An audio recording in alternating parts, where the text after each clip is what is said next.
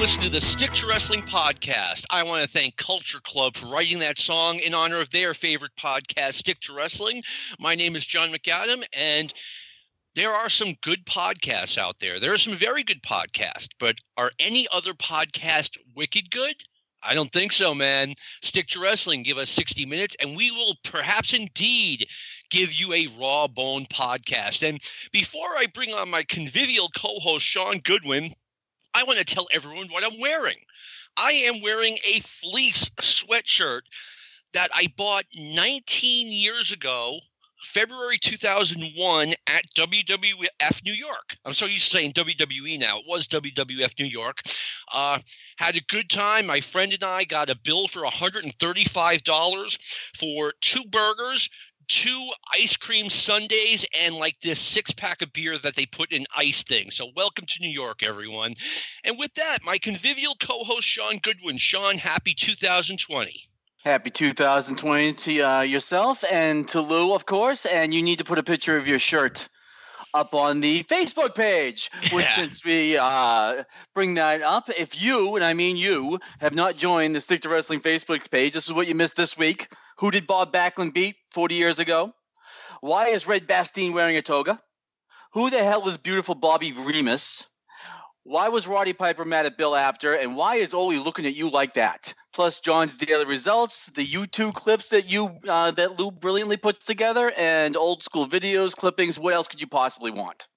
I couldn't imagine, but you know what? If someone wanted a picture of a raggedy old, raggedy nineteen-year-old thing, I'd put up a picture of me and my girlfriend from nineteen eighty-four. With that, our guest also has a, a an Arcadian Vanguard podcast uh, podcast. Uh, he has his own Facebook page. It was very page. smooth, John. It was very smooth. Very smooth. I get smoother by the day. And on in Jeff's uh, Breaking Kayfabe uh, Facebook page, I recently noted that Joe Montana was the worst, uh, the most overrated figure in team sports history. And I would like to retract that. There's no need to say team sports. Uh, well, one quick thing before Jeff, uh, just to make a note that Jeff and Barry have uh, Gorgeous Jimmy on this week. Yes. We have a two-part episode. He's going to be returning for the second part. We only got up to about nineteen. Oh, I think we covered seventy-nine. He had not yet become Gorgeous Jimmy Garvin. Fantastic interview. Guy had been in a million territories. Guy started in the wrestling business when he was like thirteen years old selling yep. sodas at the Fort Homer Hestley Armory in Tampa. Got the job from uh, John's hero, Chief J. Joe Scarpa, the man of – he was victimized more than Dusty back in the day. Oh, yeah. So, well, that is – that's fantastic. Jim Garvin is one of those guys. I've been around him. He is he is one of those guys. He's more funnier and more charismatic off camera than he is on. He was a great guest. That's all I know. Okay. I'm still When's trying to – I'm out? still trying to – to process the fact that you feel Joe Montana is overrated. But then again, this is somebody who feels Casey Clawson was a great quarterback. So, you know, I digress. I never said he was a great quarterback. Montana or Clawson. Uh, well, that just proves you know nothing about sports. Anyway, I'll call you Boy John since you're a Culture Club fan. The Culture Club. That's what I meant to call them last week. And I was going to list like their their greatest hits, like, you know, not only Come on Eileen, but um, the Safety Dance. I had a couple of other ones. And then what happened was what actually happened was better. Lou is nothing if not on top of things. No, I've got to cut right in, John. I'm sorry, but uh, it was great. So let's talk about Wrestling Observer Newsletter Awards nineteen eighty-nine. This is our third and final uh, chapter in that segment. And I'm glad we're doing this. I'm glad Jeff was able to come on for a third time because nineteen eighty-nine was simply an amazing year when it came to Match of the Year candidates. Um, I think there are four matches from this year, maybe maybe more like three, that would have won any other year, like eighty-six, eighty-eight, eighty-five. They were that good. Number one was Ric Flair versus Ricky Steamboat, uh, the Clash of the Champions match from, from April second in New Orleans. Number two was the Nashville match, uh, May seventh, where Flair regained the title from Steamboat, and we had the Terry Funk angle. Number three was Flair and Steamboat from Chicago, February twentieth, where Steamboat won the title. Number four, Ric Flair and Terry Funk, the I Quit match from T- Troy, New York. Uh, number five, Jushin Liger against Naoki Sano. Jeff, what are your thoughts on the match of the year? Uh, well, let's see. Uh, I, of course, during my uh, my article on the uh, the best of the eighties, uh, I picked the the Nashville match as my uh, my best match of the decade. But I've talked to both Flair and Steamboat since then, and they both thought that New Orleans was better. Uh, I thought technically it was a brilliant match. I just uh, you know sort of uh, chopped it down a couple uh, notches because the crowd was so completely dead. Uh, the people in the sport, you know, in the uh, in the Superdome, uh, it was not like a Saints game. It was just a dead crowd. Chicago had a better crowd, quite frankly. The uh, the Funk matches, that, yeah, you know, you didn't mention the Bash match. Was that in the top ten? That was in that was number seven. Okay, uh, and uh, Liger and Sano was a great match, but I thought their match in January of ninety was a little bit better. Um, I agree. So yeah, I mean that's that. I I personally go. Uh, I would go probably the Nashville Flair Steamboat. Then I'd go uh, Chicago. Uh, then I'd go uh, mm, I Quit from Troy, New York. Then New Orleans, and then the Bash. That's what that would be the way I would go my top five because you know.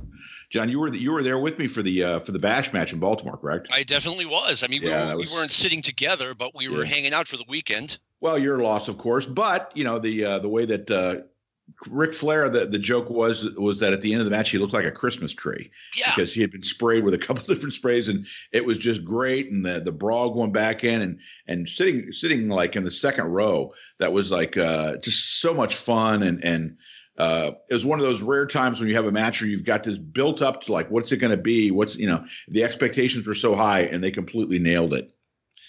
They did. I remember we were there. I mean, Terry Funk says, I'm going to have a surprise. And he comes walking down the ramp with Gary Hart. And my immediate reaction was, no, Terry Funk doesn't need to be watered down like that. Yeah, no, Terry, Gary Hart definitely was not uh, uh, adding to that situation. Gary, you know, Gary Hart should have stuck with uh, stuck with Muda.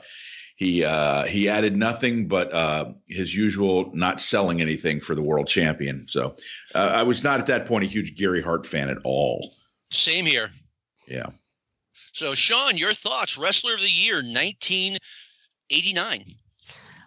I actually prefer the uh, the new I, the two out of three falls match, but Jeff brings up a good point. It was a there wasn't a good crowd there. Um, I, I I'm really st- I know technically the Steamboat matches are better, but I'm really starting to lean more toward the Funk matches because those were just so. I mean, that was that was quality entertainment. When you're watching the Steamboat matches, you're you're sitting there thinking, "Wow, this is a great match." As you're watching it, you're not thinking that at all during the Funk matches. You're just mesmerized by what's going on. That's why I, the whole story of it, the whole that kind of again, this, we talked about it last time about the difference between the rivalry and the feud, and that kind of. Uh, I'm leaning toward uh, putting at least the Flair Funk matchup at two. You know the one uh, match, John. One? John, the one match we haven't discussed, I don't mean to interrupt you, was uh, and I don't know if it was in the top ten or not. Was the Flair Steamboat match from Baltimore? Is that uh, is that in the top ten? It nope. isn't, and I think that match not to be too. Oh, wait a minute, there it is. Not you mean the the one it's from like March, March. It was the the one from Landover that yes, came I'm out sorry, from yeah. George Michael. Yeah, it, it's not on there because not enough people saw it. Yeah. That might have actually been the best match out of the three. Uh, well, that's the one that that uh, that Meltzer very famously gave six stars to. But again, uh, there wasn't a lot of people that saw it because it kind of got around on bootleg. Uh, the match was taped by uh, George Michael. Uh, no, not the uh, father figure guy. Uh, George Michael was a figure with N B C Sports who every, I believe, Sunday night at eleven thirty had a uh, a T V show where they would do different, you know, sort of a, a quasi E S P N, uh, you know, kind of sports highlights. And but George Michael was a big he was a big wrestling fan. So he would always show some sort of, you know, wrestling clip uh, towards the end of the show. And his his production company went down and shot the entire match. I'm trying to think, was it like uh Geez, I don't remember. Was it was it a draw, John, or, or do you remember? I believe Steamboat won. Yeah, I I could be wrong. I yeah, you know Steamboat what? Now that I think about it, you're right. I think Steamboat did go over. Uh, he might have gone even clean in the middle. So because they were trying to establish him as the world champion. But uh, no, that's a if you get that, that's out there. You know, it, it's some some people find it hard to sit there and watch a match that's basically uh, shot like uh, without any commentary and and things like that. But uh, if you can find it out there, I want to say it was uh, March like sixteenth, nineteen eighty-nine, Landover, Maryland.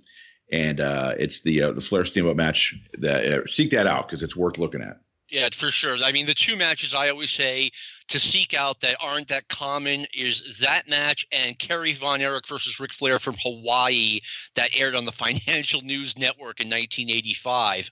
Uh, Sean, did you have any any anything else you wanted to add? Match of the year. You really can't go wrong with any of their matches. They're always great. And, and it almost kind of takes away because it's so – you know they could do it just about every time. It's almost like uh, you know, it's as and as Rick would say, we had matches him and uh, Steamboat back in seventy-eight, which were much better than any of these matches. I w- you you beat me to it because I, I have friends that watched you know Mid Atlantic Wrestling that went to the shows out there and they say that uh, the Flair Steamboat uh, nineteen eighty-nine series could not compare to their seventy-seven, seventy-eight, seventy-nine matches in the Carolinas. I do have one question of a match. I, I just dawned on me right now that I did not, I've never heard of. I wonder, I'm sure you guys have. Bob Backlund against Takada. It wasn't that good. I have no idea what it's doing on here. I saw that match less than a year ago, and I, I totally don't get it. Jeff, have you seen that match? I have not, but I heard that uh, Backlund got pretty much worked over in that match. He did. Yeah. You know, so, John, I'm just curious, since you saw uh, all the Flair Steamboat stuff from that year, how would you compare uh, Nashville, Chicago, or New Orleans to the match in eighty-four at the Meadowlands? Oh, that's a tough one. They uh, actually, it's not a tough one. They were all better. The Meadowlands match was excellent. Um, I came out of that show thinking I had like a, a religious experience seeing these two work because I was used to the much slower W W F style. Um, but the matches in eighty-nine were better than that match. Hmm. Yeah. Oh, that's interesting. You know, it's just something I always wondered because I know you had been to both, uh, you know, you'd, you'd been to that Meadowlands show. And so that's, uh, you know, you offer a good perspective on that. Yeah, it was, you know, we in the Northeast had never seen anything like Flair Steamboat, and I was absolutely blown away. And, you know, supposedly from people, I remember when I first started reading The Observer, there were people saying, oh, yeah, that match wasn't as good as a, you know, a regular or a normal, an average. It was below average for Flair Steamboat. Now, as far as my perspective for Match of the Year, I really think the Observer readership got it wrong. In my opinion, Ric Flair versus Ricky Steamboat from New Orleans, uh, it's it's not even in my top five. It was an excellent match, um, but I they kind of swerved me on the finish because we all thought it was going sixty minutes, and it should have. I'll get back to that in a minute, but I thought my favorite match of all time, if you ask me on a, whatever day, it's either going to be Flair Steamboat from Chicago or Flair Steamboat from Nashville. I think those are the, are the two matches of the decade, the two matches of, you know, my two favorite, and the screw you Dusty finish as opposed to the regular Dusty finish. The Nashville match was billed as Flair's last chance. We weren't sure coming in who was going to win. Uh, I don't know if, you know, they just changed the plan or there were red herrings all over the place. But there was talk that Steamboat was going to retain the title. Um, and then, of course, you have the Funk angle. So those two, I think, easily number one, number two. I would put the Flair Funk I Quit match number three, the Baltimore match number four, and I would actually put uh, Saruta against Tenryu from six five eighty-nine as my number five. I thought that was a great match. Yeah, the Saruta-Tenryu matches were all super, super, uh, you know, uh, heated. Uh, very good stiff work. It was the beginning of Kings Road style. Uh, well, actually, maybe maybe Brody Hansen started that, but that's that's where the Kings Road style between those two Japanese guys really started taking off. Uh, you know, I, I, as I was reminded by a friend of mine, you know, when I voted the Nashville match uh, as the best match of the decade, I, I was actually there. So, of course, that certainly played a part in my evaluation of the match. But to me, you had uh, number one, you had the title switch. You had a uh, the the angle with Funk at the end, which was which was so great that Ricky Steamboat, by the way, told me that he wasn't given a heads up on the angle before before uh, he went out there. So, you know, because one of the things I always ask myself is, you know, because he and Flair do the handshake and he waves to the crowd and he leaves, and Flair does the whole thing where Ricky Steamboat's the greatest wrestler I've ever faced in my life. He really puts him over. And all I kept saying was, why isn't Ricky Steamboat coming out here to save Flair? And it was because they didn't bother to tell Ricky about it, because I, I just feel like what they could have done is if they had Ricky Steamboat come back in and save Ric Flair, just chase off Funk, you know, while Flair is recovering and selling the neck injury, uh, they've got like uh, two months worth of rematches between Steamboat and Funk that they could set, you know, they could work off of as, as Steamboat coming to the aid of his fin, his friend. And, you know, and I, I don't, of course, Jim Herd was in charge. I don't understand a lot they did back then. Well, they wanted to do uh, Steamboat versus Luger, which they had. They were going to turn Luger uh, about four or five weeks later. But I actually agree with you that that would have made a lot more sense booking-wise, and, and put Lex Luger, turn Lex Luger against someone else. I mean, Luger versus Steamboat was a bit of a disaster because everyone cheered for Lex Luger. Yeah, and, you know, yeah, I just – I know at the time, I, I believe they were in – they had started the contract negotiations to to re-up Ricky Steamboat, which, of course, completely fell through. But uh, I, I just feel like that was a real opportunity wasted, because at that point, you know, you're done with the Flair-Steamboat series. If you could sit there and say, you know, and as, as bad and evil a guy as, as Terry Funk – Uh, was made out to be, people might have actually cheered for Ricky Steamboat. Yes. I, th- I actually think they would have. And this is, you know, a pretty hardcore audience. But one thing I wanted to say about the New Orleans match is I don't think, you know, they did the swerve where Ricky Steamboat uh, made Flair submit at like fifty-eight minutes and thirty seconds. Um, To me, once you do that, why is there a reason for a third match? I mean, Steamboat beat him for the title, and now he has beat him again in the rematch. Why are we doing another Nashville match? I think they should have gone to a draw. Yeah, that's a fair point. And then the Nashville match could have been billed as, you know, either a ninety-minute time limit, a two-hour time limit, no time limit, whatever. I thought it would have made more sense. Anyway, Rookie of the Year nineteen eighty-nine, we have Dustin Rhodes at – number one, uh, Wayne Bloom just missed at number two. Uh, Salman Hashimikov is number three. Larry Cameron, number four. Victor Zangiev is number five. Jeff, can you explain – I know, but you could probably do a better job explaining than I can – who Hashimikov and Zangiev are? Uh, my understanding is that they are uh, – they were guys that I think were on the R- Russian Olympic team or something like that. New Japan and Inoki had worked out some kind of deal with uh, – the the Russians to to have New Japan have those guys brought over. So they really pushed them to the moon, and the guys had never worked a pro match before at all. Yep. And, you know, so they bring them over. They, uh, they, they would basically sit there and, and do like, you know, Olympic throws on the New Japan guys. But the matches, as I recall, really weren't that good. I, I'm kind of, kind of really surprised they finished in the, you know, two of the guys finished in the top five. Um, you know, Dustin Rhodes at the time, I was not a huge fan of the guy. But uh, he really got a lot better, and you know, and, and certainly uh, made it made it on his own. Um, Larry Cameron looked great, but I really don't, as I remember, he really couldn't work that well. But he was a great looking like heel. Yeah. Uh, you know, I, I think he ended up dying of like, what was it, a heart attack or something like that? He, he, he died relatively attack, like right yeah, after a match, I want to say. Yeah, like relatively early. But uh, I know they pushed him as like the lead heel in Calgary for a while. Yeah, if I mean, I can see D- Dustin Rhodes. I mean, he really in nineteen eighty-nine, he won a lot of respect from me because he went to World Class. And, you know, Dallas was not an easy territory to work under Jerry Jarrett. And he was just another middle of the card guy. And he, you know, despite being Dusty's kid, he paid his dues. Yeah. And, you know, I will say one thing. He throws a great looking punch. You, yes. You, you can't deny him that. And, you know, the joke when he first started was that he's Dusty's kid, but that the, you know, his real father must have been Dick Murdoch, because he, he really, so much of his mannerisms in the ring weren't about like Dusty. They were more like Dick Murdoch. And he was built like Murdoch, you know, not his father. You never know. Dusty spent a lot of time on the road. Sean, share your thoughts. Rookie of the Year. I I'm frantically looking up who half of these people are. Yeah, this easily – I mean, whether you like Dustin or not, this is easily a him year. Aside that, you know, Wayne had a really good year. So did Mike Enos, who's honorable, honorable mention. I mean, how does he not break this crew?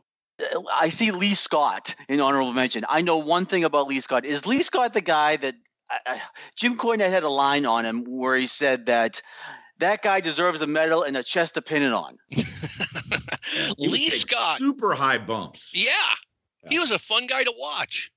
Who was it? And was, was, it, Ball- was it Steve Sims that was like the president of the Lee Scott fan club or something? I like believe that? He was. And Bobby Brad was Bobby Bradley like one of the Battle Cats? That's not that Bob Bradley. That Bob Bradley okay. has been around since the, like eighty-one or eighty-two. I, I have no idea who this Bobby Bradley is. I would say if this is legit Dustin's uh, uh, rookie year, then absolutely. Uh, I would say him, and the only other two I would be throwing up there uh, are uh, the Wrecking Crew. Okay, I, you know what? I mean, Wayne Bloom, I actually really liked him. I thought he was funny on interviews. Yeah. But if I had to pick a guy, like, okay, you get the first round. This is – A, a draft and you get to pick a guy and have him the rest of his entire career, I would have gone Larry Cameron. I thought Larry Cameron had a really bright future just based on his look. Yeah, he he was a big muscular guy, uh, you know, wore the uh, like the, uh, well, what is it? Not the hairnet, but like uh, the, the thing over do-rag. His head. Yeah, the do-rag. What am I? What am I thinking here? And but he just had he had a great look. But you know, so did Sid Vicious. Sid Vicious looked great too. But you know, it, it was like uh, I don't really think that's a that far off comparison because uh, Larry really couldn't work. He was gassed to the gills, but he had a great presence. Uh, he looked good uh, when he was in the ring with somebody like Owen or or you know one of the Calgary guys that were really good. He, he came off looking great. I agree with you. Manager of the year, Jim Cornette wins by a pretty decent margin. Uh, Bobby Heenan is number two. Paulie Dangerously, number three. Sensational Sherry is number four. Uh, Teddy Long, or now Theodore R. Long, is number five. Honorable honorable mention, Scandorak Baron Gary Hart. Jeff, what's your reaction to this? That's pretty accurate, I think, to the top five there. Sensational Sherry was, uh, you know, she was the exception to the rule in the sense that she was a female manager. I mean, not, not to come off like the sexist a-hole here, but she went in there. She was she was really good on interviews. She worked the crowd at ringside like nobody's business, and she had uh, she had that it factor. And you you know what it reminded me of? Now that I'm thinking about it, this is a different version of it. But you know, when we had uh, Wrestle Reunion down in uh, Tampa around two thousand five. And uh, Joyce Grable, the old remember Joyce Grable, the old lady wrestler. Oh yeah, John, she came mm-hmm. down and she worked as a manager, and so I started giving her he- you know heat at the ringside, and she and I spent the whatever match she was uh, she was managing. We just went after each other at ringside, and when the match was over, she went back to the dressing room, and I ran back around the crowd, and she was waiting at the door for me and gave me a big hug, and she said, "Thanks for putting me over. That nice. Was so much fun." And that's the you know Sherry used to do that kind of. She would blow the crowd out at ringside, and she was so effective, uh, you know. Uh, and uh, you know, it, it's a shame she couldn't be ranked maybe even up in the top three. That's how good she was as a manager at ringside. I thought as a ringside manager, she was fantastic, and she definitely added to Randy Savage. Um, she didn't detract from from Savage. She added to him. Her interviews, I didn't think were very good at all, um, but at the same time, they didn't need to be. You're standing behind Randy Savage, and she was doing what she was doing at ringside, and she was fantastic at it. She had no problem, like, you know, taking the, the, the girl bump where she she – falls in the ring and, oh no, her skirt's up and we see her underwear and the crowd goes wild for it. I, I thought she was great at that. No, she she was tremendous in her role, and she definitely deserved deserved where she got, maybe even a little bit higher, I think. I could see that. Sean, jump in. What are your thoughts? No, I, I agree about uh, Sherry. Know who else in E C W was – you you won't you won't agree well just because her interviews are terrible usually. But just if you're live at the arena, Francine does a lot of that stuff where she will really start working the crowd effectively. But, yeah, this was a good year for her. Te- I don't get the Teddy Long thing. Um, but know what the, the funny part of this category is? Every once in a while you'll see one of these guys almost get kind of like an F U vote.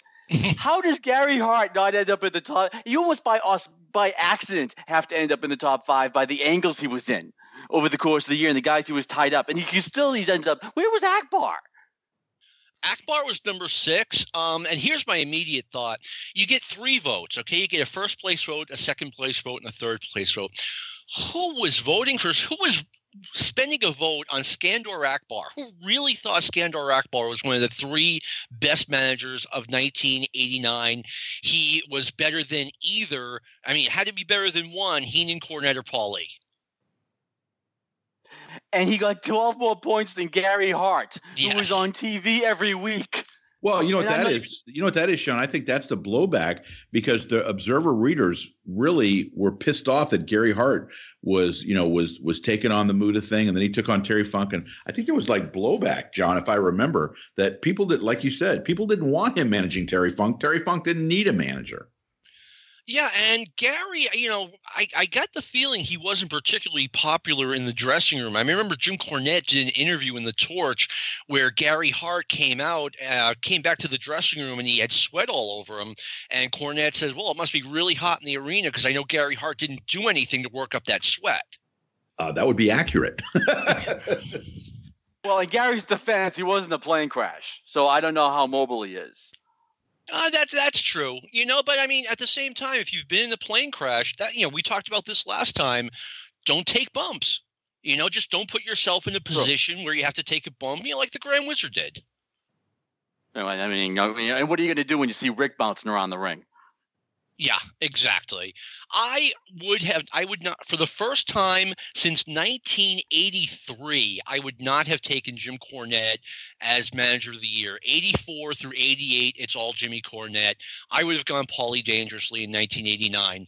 Um, Jim had a tough job, and that he was for the most, for the most of the year, he was a babyface manager, and those just don't get over, except Jim Cornette did because he's Jim Cornette.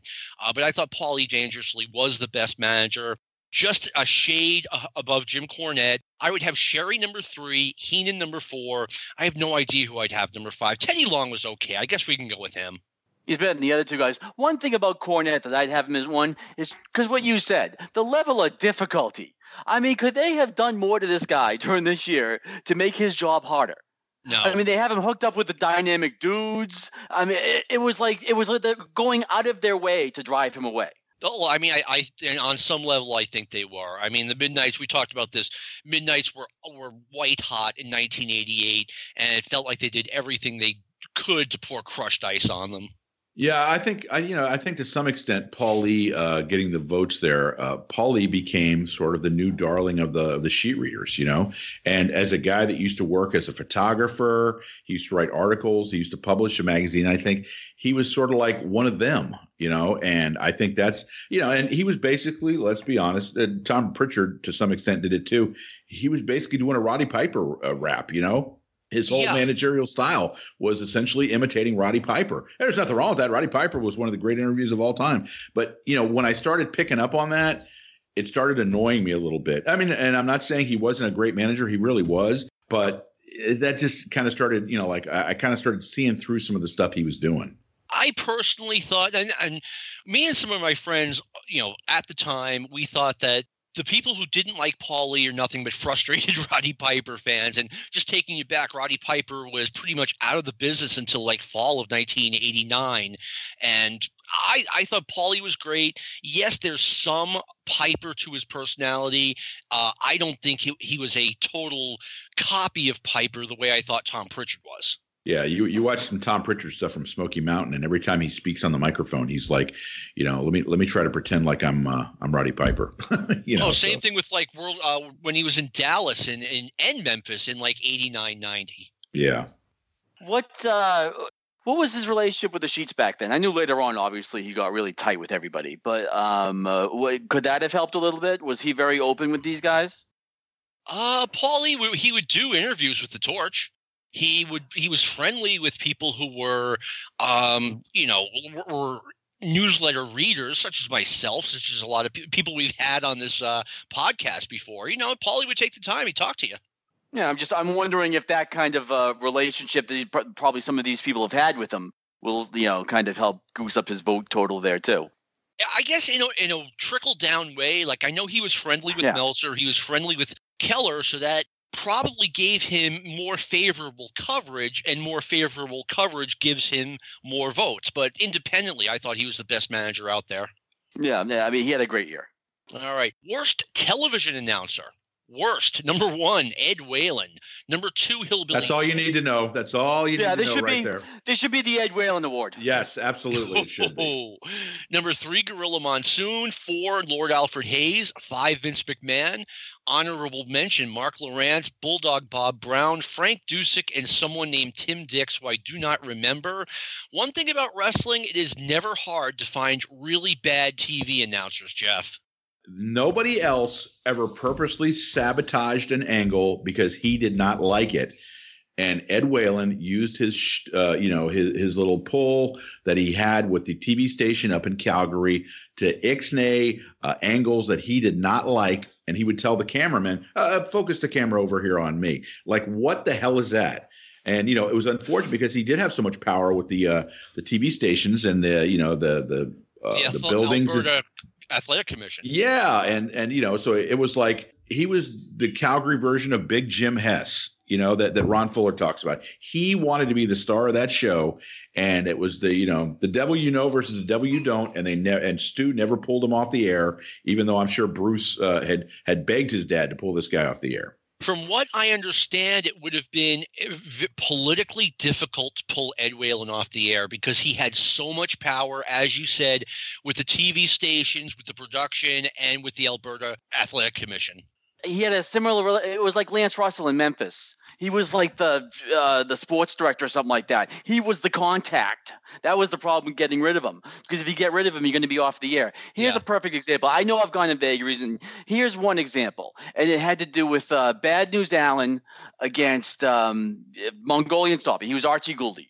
Archie Gouldy was a babyface, and they had some – the angle was that uh, Archie had, you know, Archie Junior, whoever they – some it wasn't his real son, go out there against Allen, and – Allen wipes the guy's uh, guy out, does a pile driver on the floor, and they stretch him out. They act, you know, they basically make it look like he broke his neck. And Archie Gouldy then goes on to have one of the greatest babyface promos you will ever hear. You can hear this man's heart breaking, and Ed Whalen killed it. Yep. Because he thought it was too violent, and he had the show take it off the air. Well, that you're forgetting you're, you're forgetting oh, one thing. You're forgetting one thing. I believe not only was that a great emotional interview that would have absolutely drawn money, it was the first time the Mongolian Stomper had ever spoken. Yes. Because he he was the guy that always sat there and let the manager talk for him. And so for the audience to hear the Mongolian Stomper talk for the first time in Calgary, that made it an you know even bigger deal than it was. So Oh, I, I didn't know that. I didn't know no no, it's okay. I didn't know that he'd never talked in Calgary before either. Yeah. Okay, so but I mean, and he's and they pulled the thing off the air. That I cannot not even imagine how much money that cost them. What year was that anyway? Oh, let me look real quick. But uh, I it was I want to say it was like maybe like eighty-four. That sounds about right. So I wasn't sure. I thought it was like early mid eighties. Don't trust me. This this promo is on. This whole bit is on YouTube. You can go find it. It is. Uh, you can just say Archie Gouldy babyface. I'm sure they're gonna come right up. And it, it is incredible. Well, let me ask this, though. Ed Whalen wins by a rather large margin. He gets uh, one thousand seven hundred sixty-one votes, two hundred ninety-six first place votes. Were, do we really think that all of these people watched Calgary wrestling in nineteen eighty-nine? No, you're right. He got he got a lot of votes because of reputation, because uh, Meltzer and the Observer would talk about things that, that Whalen were doing that was, you know, sabotaging the promotion. And wh- whether or not Whalen did it like, oh, let, let me uh, basically put the uh, the screws to the promotion here. No, I'm sure he wasn't doing it because he was friends with Stu for forty stinking years probably. But in his own way, his own little – here's a little word, a little Machiavellian ways – he was – that's why I said he was being Jim Hess. He wanted to be the star of the show, and, you know, he wanted everyone to know that he was the, he was the the man, and he was the big cheese, if you were, if you yeah. will.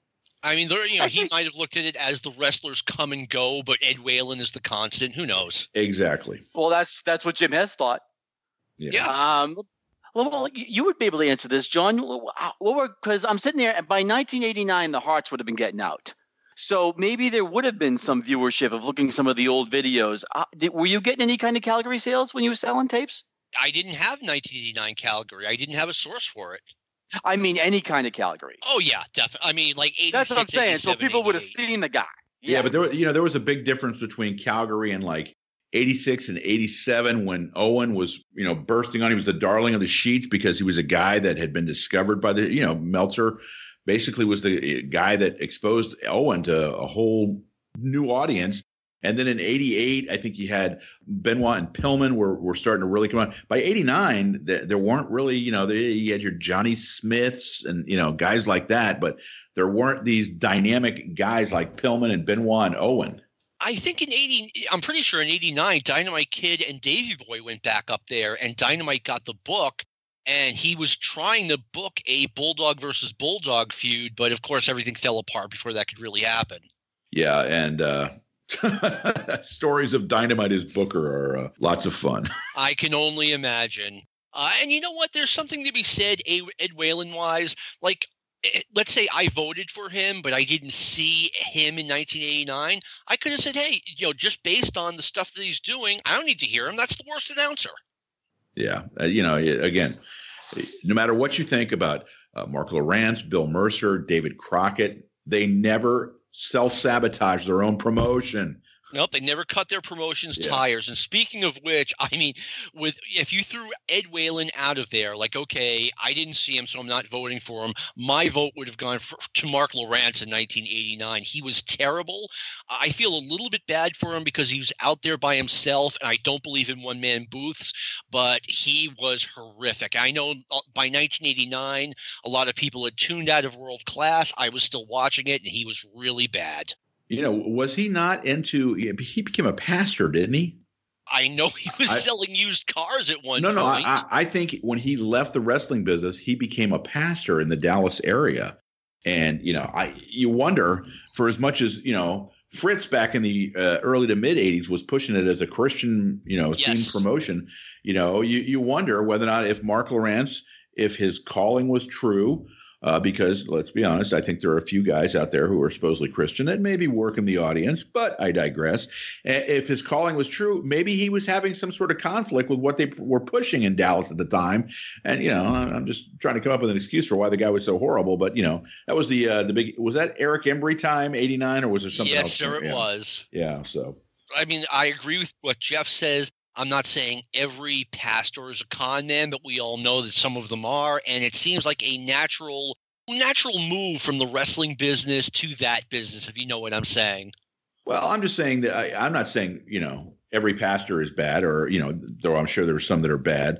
But I'm talking about guys, you know, as a matter of fact, when I had dinner with Ted DiBiase, Uh, who, of course, is an ordained minister, I asked him, I said, do you think there are guys that basically leave the wrestling career, go out there and say they're saved and work the audience? And he's like, eh, eh, well, you know, I mean, he, he didn't want to come out and name guys, but there were guys that I, I suspect uh, were basically working a whole new audience. Because when you're basically, you know, spending twenty and thirty years of your life from the time you were a young kid working the audience, and now your career's done, here's another audience. And, you know, sometimes when you've got that sort of uh, background, it, it's easy to find a new set of marks. You know what I mean? I, I that's exactly what I'm saying. I mean, the, yeah. the late great comedian Sam Kinison was a pastor yeah. before he got into comedy, and he would talk about, you know, hey, the, the name of the game was, you know, was, was getting people to donate, to put money in that plate, and guess who gets a, a percentage of it? The pastor. yeah, good, good, um,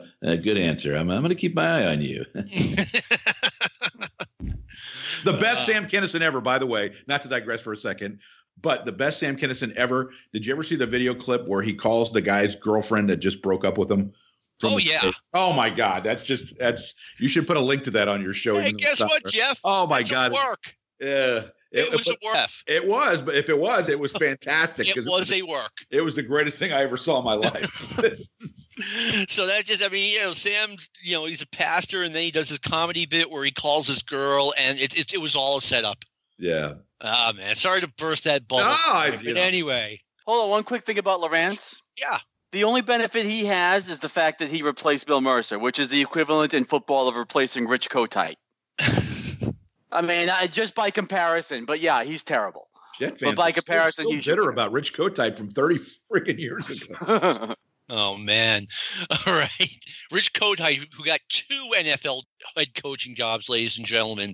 best major wrestling card. L- listeners, I apologize. I am still getting over a cold from like a week ago. My voice is starting to give out a little bit, but I'm going to make it. Number one, the nineteen eighty-nine Great American Bash. Number two, uh, N W A Nashville Wrestle War. Number three, All Japan Tokyo Budokan Hall. Number four, N W A New York Knockout, the Clash of the Champions. Number five, Chi-Town Rumble. Also getting mentions are Starcade eighty-eight, the U W F Osaka Baseball Stadium show, and the N W A Rage and Clash from New Orleans. Uh, Jeff, what would you have voted for? Oh, the Bash was unquestionably the best show of the year. It was it was absolutely fantastic, had a great main event.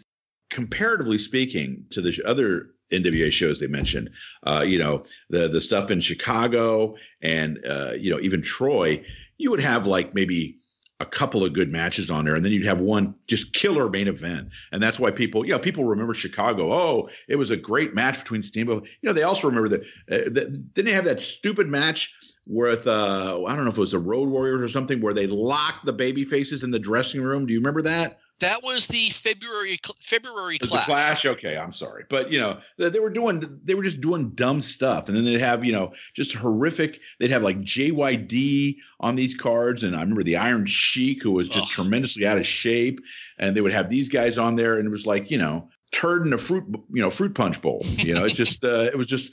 So like you'd have Steamboat and Flair, and then you'd have the Iron Sheik or J Y D match. And, uh, you know, the Bash did not have one of those matches. Every match was at the very minimum a good match. There was no stinkers. No, I, I agree with you. I think that should that was the clear number one. Sean, what do you think? Yep, absolutely. It was I mean, they're really I'm, I'm like trying to be difficult and try to find a show to throw in there that's, you know, just to be, you know, just to have a debate here. But, yeah, that. That was pretty much top to bottom, clearly the best show. Even guys, you're like, even matches you went in and were like, okay, this isn't going to be a good match. It was a good match. Yeah, and I'm I'm like Jeff. I am happy that I was able to see that show live. So, all right, for, now for the sake of conversation, I mean, clearly the Bash is number one, in my opinion. What would you guys say is number two? What What was the uh, the Japanese card that you mentioned? Uh, let me see. The All Japan Tokyo Budokan Hall show. Was that the one from June? Uh, yep, June fifth, that was the one yeah, that had... the, the Sarut and Tenryu was the main event. Yeah, I'd, I'd probably go with that one. All right, Sean, what do you think? Yeah, I, I mean, there was such great wrestling that year in Japan. They have they have to have at least a couple shows in there. So that that one sounds pretty good. Also, I, I can't help but notice there's absolutely no W W F show here. There's a reason for that. I know. Well, interestingly... I mean, what, what, which interestingly, was the W W F show? You know, there there was also no Japanese women's uh, cards on there, but here's why. Because you had the loss of Chigusa and Dump, and all the uh, you know all the big stars of the All Japan women left, and at that time the only real star that they had left was Bull Nakano, and they hadn't yet uh, Aja Kong had not yet turned into a big megastar. Manami Toyota was still a young girl, so there was a period from like eight, late eighty-eight into like maybe ninety-one. Where the All Japan women, they were still better than any any women we had over here in the United States, but they had like a couple down years before they had the emergence of, you know, like I said, uh, Toyota and uh, Akira Hokuda, where they really became a big deal over there. Jeff, refresh my memory. Didn't they have a mandatory retirement age? They did at that point, and and at some point, I think they must have waived it. But yeah. The only one that they waived it on was Dump, because Dump was so just key to the whole promotion. She was like their version of the, you know, the Sheik in Detroit. They had built a promotion around her, and they had not yet set it up where Bull was ready to replace her. Uh, you know, and so that's why there was a fall off, because Bull was a clear number two. And, you know, okay, so now when the number one finally retires, you as a fan sit there and say, okay, now this new girl, well, she's always been like, you know, it'd be the equivalent of like having Robert Gibson suddenly, uh, you know, everybody knows Ricky's the big deal. And, and now Robert Gibson is in charge, and, and Robert Gibson has his good points, but he's just not the draw that Ricky Morton was. And in the same way, at that point, Bull Nakano was not the draw that Dump was. She later would become that way, uh, you know. And uh, but uh, they they had that that downturn before they came back up, and they rose, and they had those cards, you know, like uh, in those huge buildings where uh, what is it the the Wrestle Marine Pad? That was like in ninety-two and ninety-three, where they were like going out to to stadiums and drawing houses. So yeah, that was ninety-two. Yeah, but in eighty-nine, it was it was like a down year for them, I feel. Okay, Sean, how about you? Yeah, I would agree too. All Japan show, right. The one with that.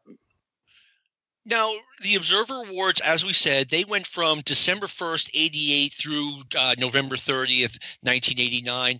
I mean, N W A, and they had four tremendous pay-per-views in a row. They had Starrcade, they had the Chicago show, they had the Nashville show, and then they had the Bash, and then Halloween Havoc kind of was the end of that. I would probably go, despite those pay-per-views being so good, the Clash of the Champions, the New York Knockout. I thought that was an amazing show.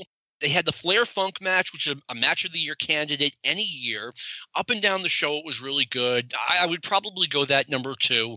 One show I wanted to mention that didn't get an honorable mention was the Clash of the Champions from June nineteen eighty-nine in Fort Bragg, North Carolina. You guys remember that one? That was Steamboat and Luger, right? Yes. Uh, Steamboat and Funk with the Luger turn, excuse me. Yeah, I thought uh, I thought the Fort Bragg show with the uh, the Steamboat and uh, and Luger was actually a really good match. It was a real heated crowd. The, the I'm, that's one thing I remember about it. The audience was fantastic.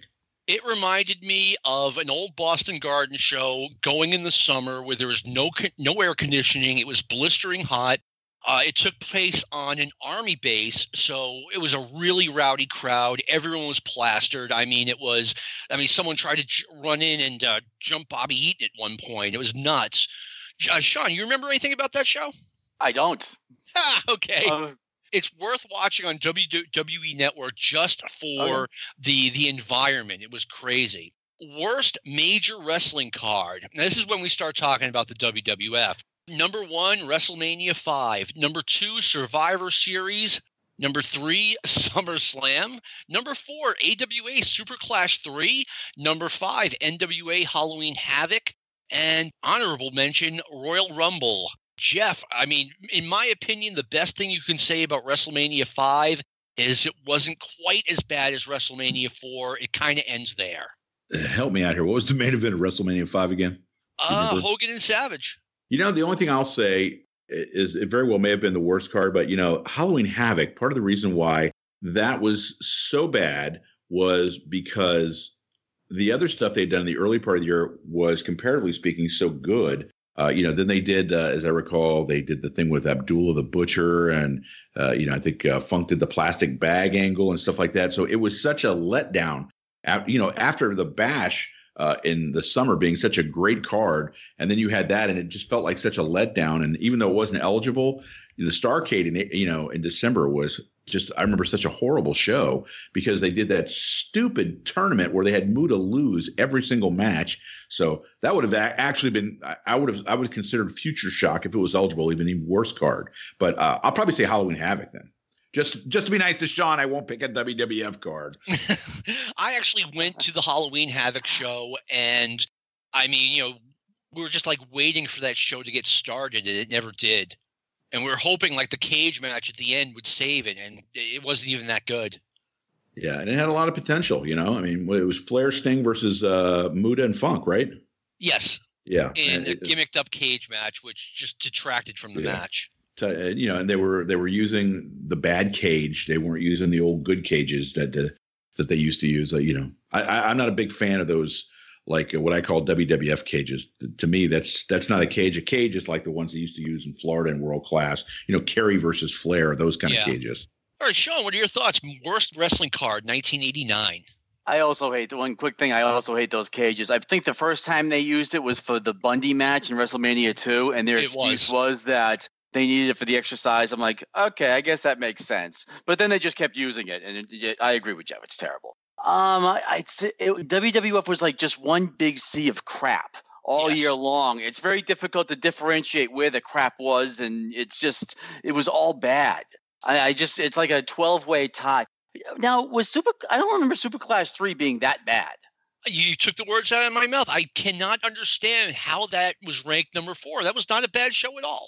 No, I mean, I would certainly – I have no problem throwing another W W F show in there, or maybe two.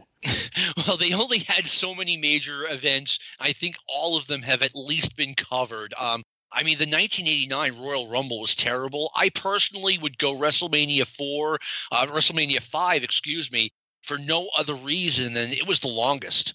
Hogan was so tired at this point. Yeah, Hogan was really, you know, I say that Hogan was, was winding down. He was not what he was in oh. nineteen eighty-four by a long shot. But then again, when Hogan left in ninety-two, I mean, the W W F really missed him. But he wasn't even what he was in nineteen eighty-seven. I agree. I mean, he was he was starting to just run out of gas, and they just didn't have anyone to replace him. They they never really replaced him until until Steve Austin.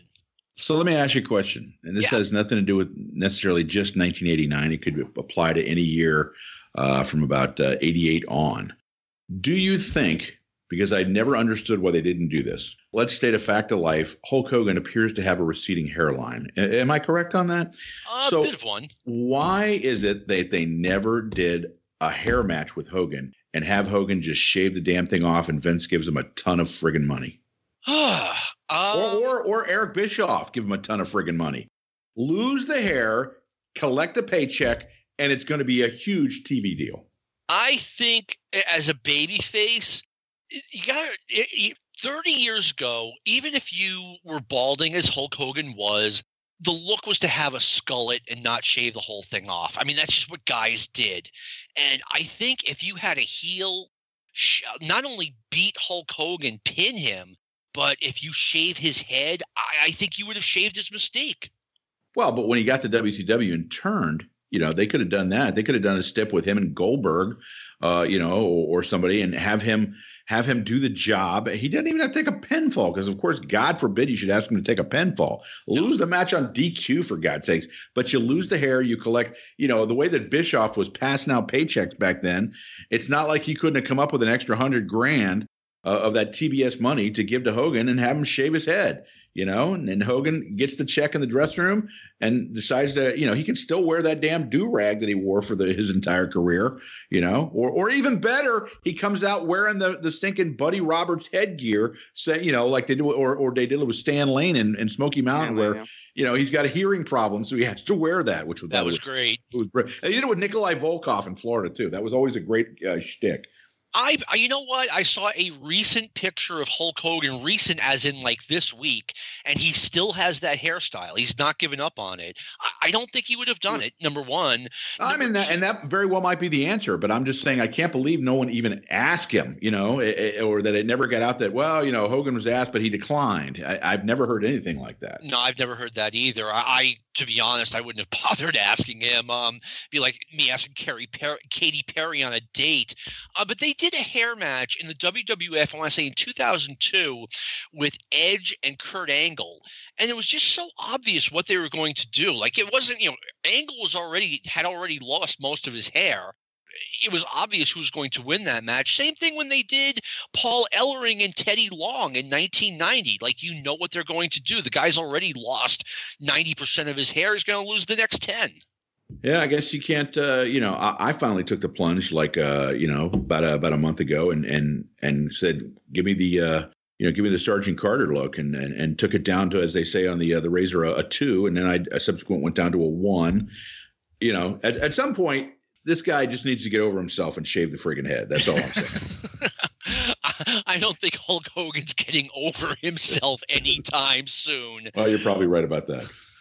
I mean, he, he was on uh, Instagram or Twitter or something talking yeah, with about with a towel you know, on his head. Yeah.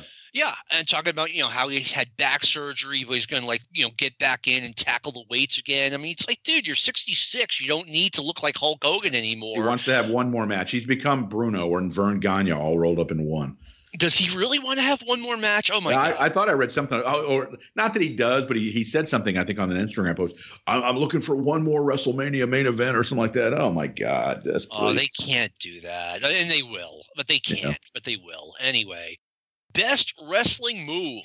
Scott Steiner's Frankensteiner blows everyone else away, two hundred eighty votes. Uh, Muda's moonsault, one eleven. Uh, Liger with the somersault, somersault splash, twenty-six. Hogan with the superplex off the cage on this is on Big Boss Man, twenty-three. That was actually a hell of a move. And Scott Steiner's blockbuster suplex gets fourteen votes. Honorable mention, Brian Pillman's Air Pillman and Liger's suplex out of the ring. Uh, Jeff, your best wrestling move, nineteen eighty-nine. Well, I know the Frankensteiner was the big, the big uh, talk of the wrestling world that year. So, you know, I'm not surprised that was one. You know, all, all things considered, though, really it should have gone to Liger, because that was unlike anything that anyone had seen, you know, at that point. So I think Liger should have won it, but I completely understand why Scott Steiner did, because Scott was a big guy. Uh, he was doing a, a great move. So I completely understand why he won. I mean, yeah, that's exactly what I was thinking. I mean, Liger is an extremely small person, you know, doing these moves. Scott Steiner was a great, big, muscular guy who could do these moves that, you know, the, the smaller guys, some of the smaller guys couldn't even do. Sean, chime in. Yeah, I agree with the fact that it's just his size. I mean, the fact that he was so freakishly big and doing the moves that you would see guys like uh, Liger and Muda and those guys doing. It was amazing. Now, the credit for Hogan's uh, super – it sounds strange, but if you look at it, it's not really a Hogan thing. It's Boss Man. I mean, that's oh, yeah. uh, when I when I saw that move, the first thing I thought of was years ago, um, I think it was like eighty – probably around eighty-five, and he took the slingshot from Tully on uh, on television, and I was like, damn, that was okay. I was like, that was impressive. But uh, yeah, he went he went off the top, and that was an impressive bump. He takes some nasty bumps back then. Oh yeah, he looked yeah, like Ray, the future of the business. Ray, Ray Traylor was an incredible uh, big guy, like moving around, big guy and stuff like that. Uh, who definitely did not get enough credit. It, it was a spectacular move. Uh, you're right. But, uh, yeah, people have forgotten what a good – and he was a really good opponent for Hogan, who was in desperate need of a really good opponent at the time.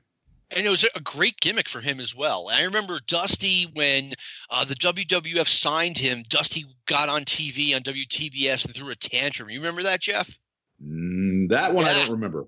That's okay. It's it's on there. It's on the network somewhere. Dusty just – he didn't name names, but he was pissed off.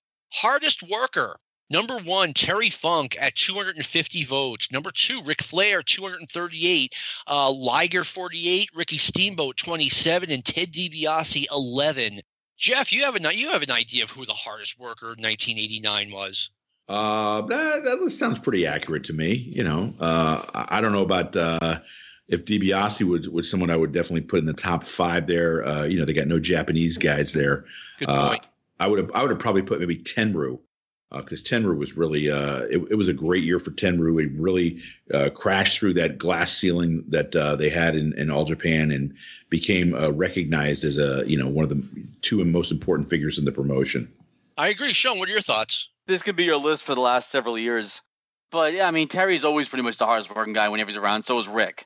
Uh, but here's a guy – again, the, we just talked about it, is Boss Man, taking some rather massive bumps against in, uh, Hogan and making him look really good. I mean, I don't know if top five, but I could give him some, some uh, consideration. Very true. I mean, I think it's it's a race between Flair and Funk. I would say Ric Flair by a hair over Terry Funk, because, I mean, I went to a show in uh, September nineteen eighty-nine in the Worcester Centrum. I think I've told the story before, but all of the matches stunk except the main event, which was Ric Flair and Terry Funk. And the guys were uh, – I know there was a hurricane that came to the Carolinas and, and made a mess out of their lives, so I kind of get that. But Flair and Funk absolutely saved the show with like a four, four-and-a-half-star match. So either you may, one of you might, might be able to say, you might be able to say Flair, because Flair worked hard the entire year. Funk worked hard for like the last six months of the year, last seven months maybe. So there you go. There's the tiebreaker. I this will be our last one, and I'm glad we got to this one, because this is a, a fun one for me.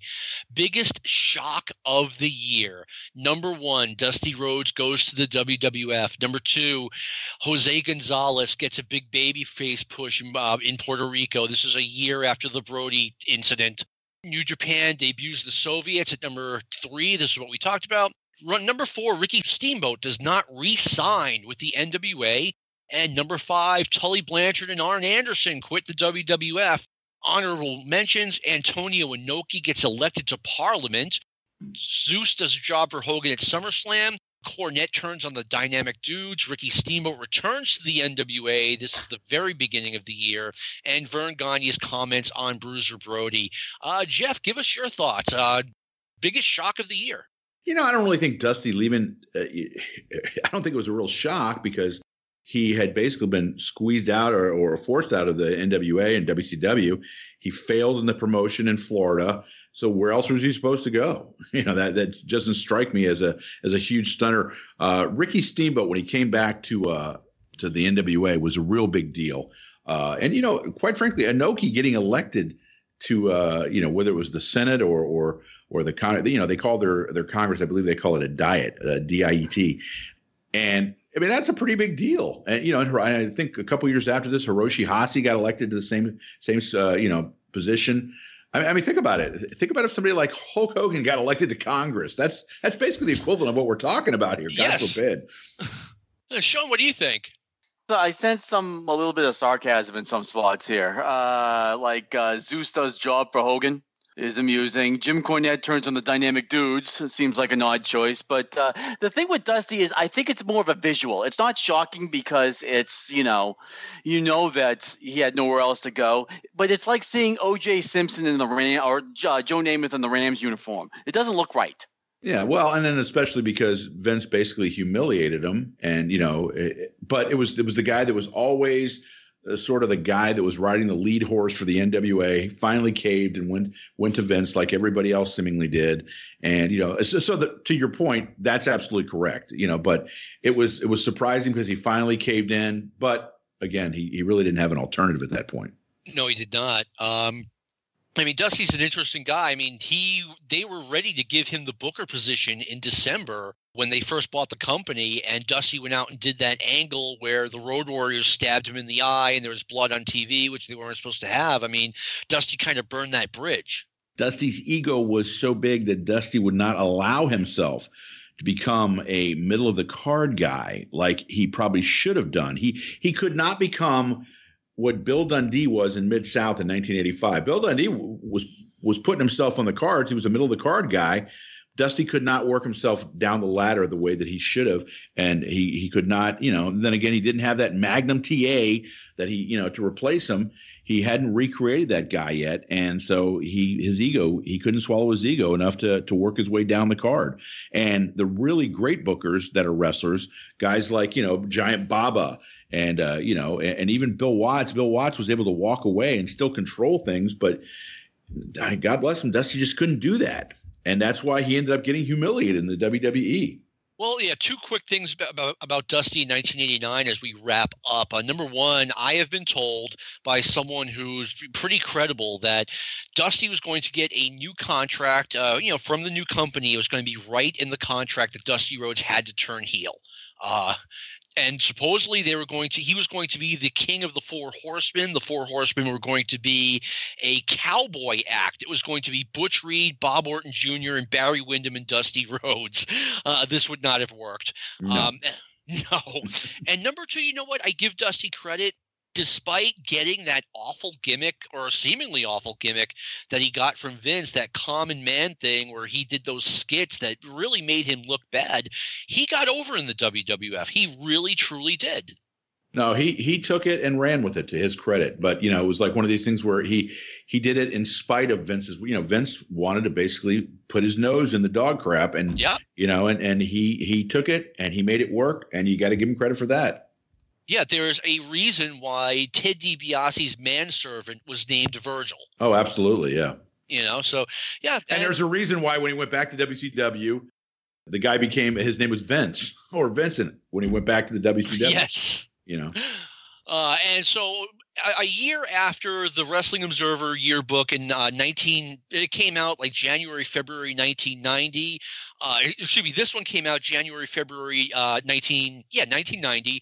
And a year later, we were all crying in our soup because Dusty Rhodes was on his way back to Atlanta as the lead booker. And we all know what happened from there. But Jeff Baldwin, I want to thank you for coming on one more time and getting through the, the Observer yearbook. It was a great show. Well, I appreciate it, sir. I would encourage all you folks out there to listen to my uh, podcast here on the Arcadian Network, Breaking Kayfabe with Baldwin and Barry, at baldwin pod dot com. Definitely recommend that show. And Sean Goodwin, we thank you for everything you do for our, our show. And I want to thank our producer, Lou Kippelman. He keeps everything in line. And this has been a production of the Arcadian Vanguard Podcast Network. Go Vols!